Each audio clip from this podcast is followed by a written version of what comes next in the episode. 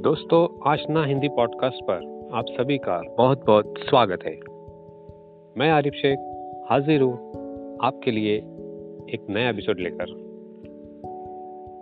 आज हमारा यह पांचवा पॉडकास्ट प्रसारित हो रहा है। जैसा कि हमने आपसे पहले ही कहा था, हम नए नए विषय को लेकर आपसे पॉडकास्ट पर मिलते रहेंगे। उसी श्रृंखला को आगे बढ़ाते हुए हम आज फिर आप लोगों के बीच ये नई कड़ी लेकर आए हैं। दोस्तों आज के समय में हम सभी मोबाइल, इंटरनेट, ईमेल, विविध सोशल नेटवर्किंग साइट, विभिन्न ऐप्स के माध्यम द्वारा संदेश का आदान प्रदान करते हैं, या फिर संदेश मैसेजेस के वहन के लिए अग्रभागी रहते हैं। बल्कि यूँ कहे कि आज इन सब संदेश वहन के माध्यम से किसका संदेश पहले पहुंचेगा, ऐसी एक दौड़ लगी ही है। परंतु इस दौड़ में अग्रभागी है हमारी भारतीय डाक सेवा। दोस्तों, चिट्ठियों का भी क्या जमाना था? कागज़ के टुकड़े पर लोग लम्हे लम्हे के एहसास को समेट देते थे। एक मुकम्मल यादों का पिटारा हुआ करती थी चिट्ठियाँ।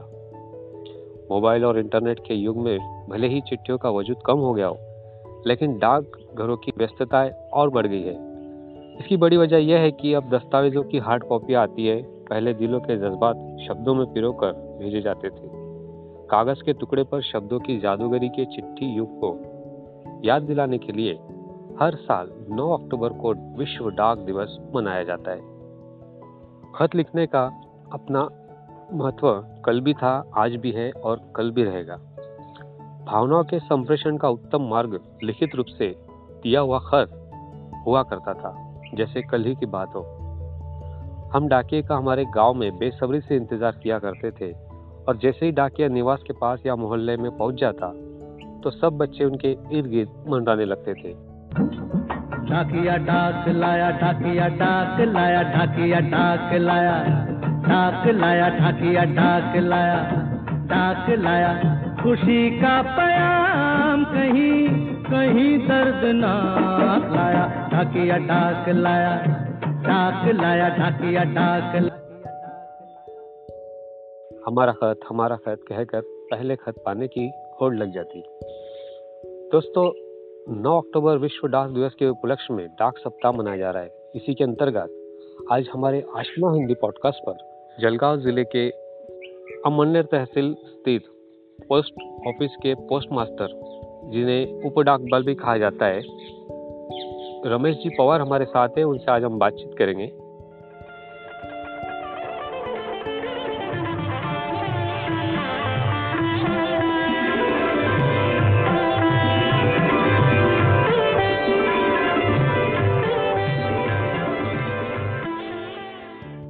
रमेश जी हमारे आशना हिंदी पॉडकास्ट पर आपका बहुत बहुत स्वागत है।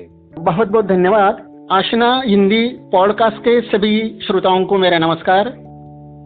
रमेश जी आप डाक विभाग से जुड़े हैं तो कितने वर्षों से आप डाक विभाग से जुड़े हैं? सर जी ज़िंदगी के पूरे चालीस साल डाक विभाग में मैं कार्यरत रहा। घर परिवार कम और डाक परिवार ही ज़्यादा। डाक परिवार ही आखिरी मेरा घर परिवार बन गया। अच्छा जी। संचार के माध्यम में काफ़ी बदलाव हुए आधुनिक समय में भी महत्वपूर्ण भूमिका डाक विभाग निभा रहा है। हम्म। सेवा संचार की सबसे पुरानी विधि के रूप में इसे जाना जाता है। हालाँकि वर्तमान में भले संचार के नए नए साधन हमारे पास उपलब्ध है लेकिन संचार पद्धति के लिए लोगों को उस समय की याद दिलाता है जब ये पत्र का आदान प्रदान करते थे। इस बारे में आप क्या कहेंगे? आज भी संचार के भले नए साधन माध्यम उपलब्ध है फिर भी आज भी लेह लड़ाख तक जो स्लम एरिया है देहात है वहाँ तक आज भी जहाँ नेटवर्क नहीं पहुँच सकता है हम्म। वहाँ डाक विभाग एक अच्छी तरह से अपनी सुविधा दे रहा है। यहाँ तक कि उनके काम के प्रति स्वर्गीय प्रधानमंत्री जी ने एक बार कहा था कि भारत का डाक विभाग देश की एक रीढ़ का रीढ़ की हड्डी है। आज भी विभाग के प्रति लोगों के मनों में श्रद्धा और विश्वास है और यही विभाग की एक विशेषता है। जी। डाक विभाग की अगर बात करें तो हम आज सोशल मीडिया से जुड़े पत्राचार आज नहीं होता उस थोड़ा कम हो गया है। उस दौर में और आज के इस दौर में क्या अंतर है? सोशल मीडिया का तो प्रभाव गतिमान है और हमें ये भी एक नया तंत्र ज्ञान है उसे तो हमें स्वीकार करना ही है।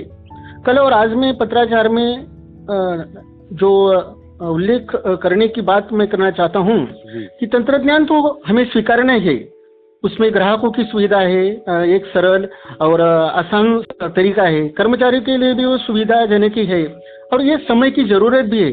फिर भी आज भी इसी वक्त देहात या दूर इलाकों में रहने वाले, जहाँ ये सेवाओं का अभाव है, वहाँ तक हमारा डाके आज भी परंपरागत रूप से रजिस्ट्री मनी ऑर्डर पत्राचार कर सकता है। लोगों से डायरेक्ट संवाद उनका हो सकता है।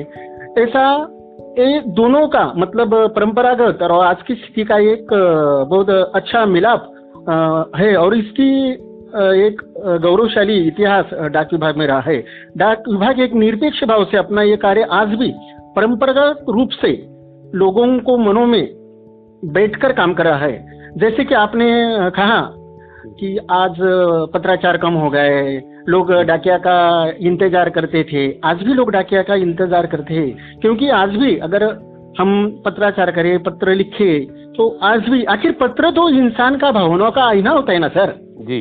हाँ उनके खाली हस्ताक्षर देखने ही देखने से ही गाँव में जो हमारे अडानी माँ बाप रहते थे तो वो खाली हस्ताक्षर देखते ही पहचान लेते थे कि डाक डाकिया ने जो डाक डाला है वो का पत्र है। मतलब आज भी भावनाओं के साथ जुड़ा हुआ एक भावनाओं का विश्व आज भी वो अपने भारत की संस्कृति में एक गौरवशाली इतिहास बना हुआ है मेरा डाकघर है और उनका मुझे बहुत सारा अभिमान है। बिल्कुल। रमेश जी अभी भी डाक विभाग पुरानी बिल्डिंग्स में ही चल रहा है जैसे जो अंग्रेज़ शासन काल में बनी थी उसी में चल रही है सभी और। सर जी एक तो एक दुनिया का सबसे बड़ा नेटवर्क है। बिल्कुल। इसमें कोई दो राय नहीं। डेढ़ डेढ़ हज़ार डेढ़ लाख तक सॉरी डेढ़ लाख तक डाकघर शहरों और देहातों में बसे हुए हैं। एक फंड रेजिंग उनके उनका जो एक्सपेंडिचर है उसके बारे में अगर सोचे तो ये डाक विभाग की ही नहीं बल्कि बैंक वित्तीय संस्था और बहुत सरकारी दफ्तर जहाँ ये समस्या सबके लिए रही है क्योंकि वहाँ इसके लिए तो एक बड़ा फंड की ज़रूरत होती है।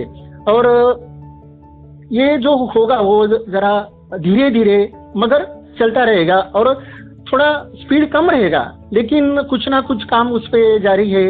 आ, कुछ ना कुछ वो अपने स्टेप बाय स्टेप वो काम हो रहा है और भविष्य में ये आ, उनका रिज़ल्ट भी अच्छा मिल जाएगा।